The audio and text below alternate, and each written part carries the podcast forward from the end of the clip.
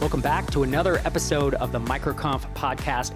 This is a MicroConf Tactics episode where I dive into seven new SaaS ideas you can steal. This is audio taken from one of our YouTube videos. You can head to microconf.com slash YouTube to check out and subscribe to the channel. But every week I'm putting out tactical, tight, like 10 to 12, 10 to 15 minute videos that frankly you can and probably should watch at 2x speed and we've had such a positive response to these SaaS ideas videos that we're going to make them a regular series. And every couple of months, we're going to put out a new one. Again, if you're not subscribed to our YouTube channel, we have new conference talks that come out every couple weeks. We have these tactical videos on topics building, launching, growing, how to deal with competition, how to think about marketing. We're putting a lot of energy and resources into these videos. And it'd be amazing if you could join the other 33,000 or so subscribers to the YouTube channel. And with that, let's dive in.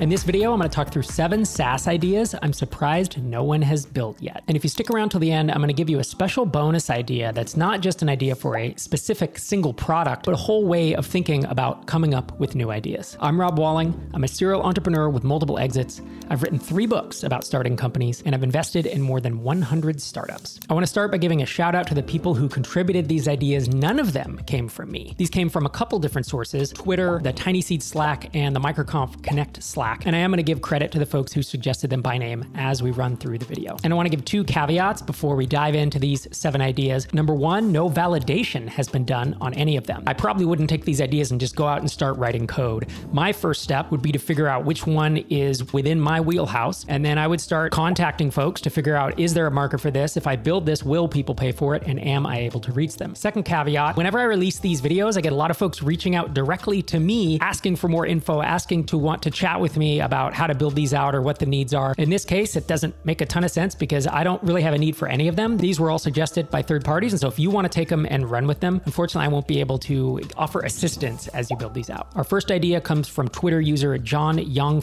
and he says, Opportunity for an indie hacker. My sister works in recruitment and she says there is no decent NPS tool that integrates with their ATS, which is called JobAdder, and it has an open API. She's only found one tool so far, and it's $800 a month, which is a bit steep for small recruitment firms. Let's take a quick pause and look at the three acronyms that John dropped in this tweet. NPS is Net Promoter Score, and it's a pretty easy survey that then calculates people's affinity for your product or your brand. Second thing is ATS, which is an applicant tracking system, and this is used in HR and people ops to accept incoming resumes and then move people through a process. And then, of course, JobAdder, which has the open API. API is Application Programming Interface. It's an interesting idea, and if there are tools out there already, it shows there's a need. Now, $800 a month and up, is there room to come in at a slightly lower price while you build your brand? There just might be. Idea number two comes from John Knox, and he's Wind Addict on Twitter. What I like about John's suggestions is they not only come with an idea, but he has names for them as well. So he says hotness hosting, hosting that lets you build a site easily using Markdown and also keeps you up to date with the latest web framework automatically so you never look out of date. Bootstrap isn't cool anymore? No problem. You're now on Tailwind. It's an interesting idea, but I question if you need to build an entire hosting infrastructure for this. I wonder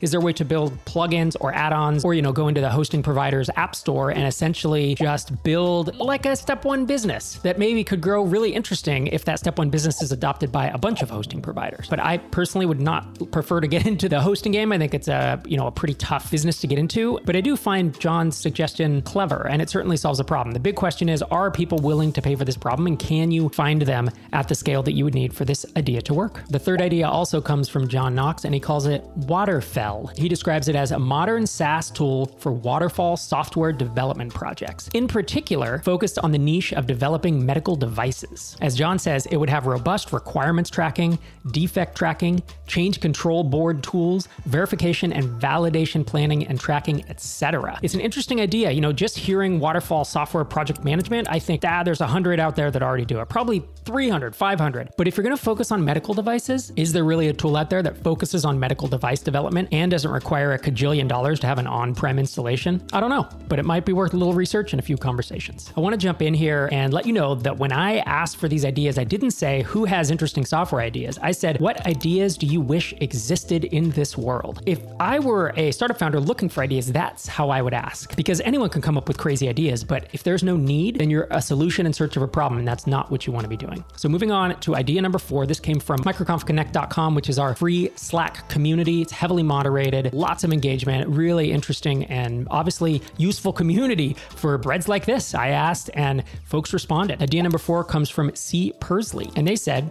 I would love to see easier OAuth based integrations where you can just drop in a JavaScript snippet. I'd pay for something like this that was commercial and maintained. And they linked to Pizzly, which is a project on GitHub that you can check out. This is OAuth integrations as a service. It's an interesting one. Our fifth idea comes from MicroConf Connect member Jeff Gates, and he says software for independently owned airport hotels to rent out extra parking spaces for air travelers. When I think of independent hotels, I think they probably don't want to pay for another piece of software. It's definitely something that I would think about how to have an add on for each space that's rented so that there is no additional fee to the hotel itself. I do wonder how many independently owned airport hotels there are. So that'd be an early thing I'd be concerned about is how big is this market actually? Second thing I'd be thinking about is how can I build this with as little code as possible? Because this is just basically create, read, update, delete. You put some parking spots in here, you see who pays it, you hook into your Stripe account. There's not much to this, except for ultimately, of course, you'd want a web interface to administer it, and you'd want a mobile app for end users to be able to quickly book a spot as they're on their way to the airport, as I think a lot of us would do. But you don't have to start with that. You could easily start probably with some no code. You know, I can imagine getting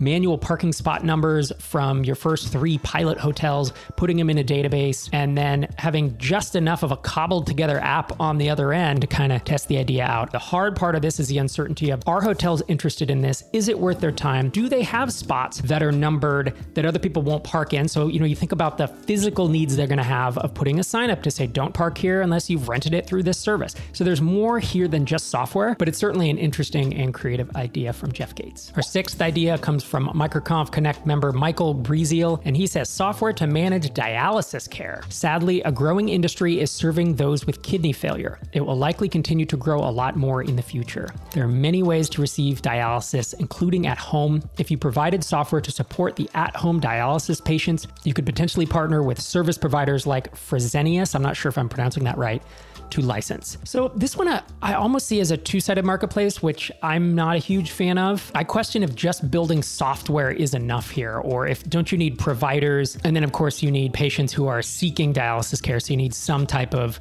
of funnel or you know organic search or whatever it is to, to bring those folks. I'm not convinced that purely just software will do this job but there's also a distinct possibility that i'm not fully grasping the idea as michael is, is telling it because this is not an industry that i'm super familiar with. Our seventh and final idea aside from the bonus idea i'll give you in a second is from tim burgess in microconf connect. And he says affordable software for reviewing and redlining contracts. A couple thoughts about this one. I like that he says affordable software because that indicates there probably is software out there but that it's really expensive expensive. Now, do I want to enter a space and be the low cost leader and market myself like I'm the discount dollar store version? I don't. But if all the software is thousands per seat per year and up, there is room for a small bootstrapped or mostly bootstrapped software company to come in and undercut by 20, 30, 40% and still make amazing margins. A lot of these businesses that do have footholds, they do drive their price up over time and without competition to quote unquote keep them honest, they just raise prices. And so it does leave a lot of room for upstarts, perhaps like yourself, to come in and gain a foothold. Now, with that said, selling into the legal space is pretty challenging.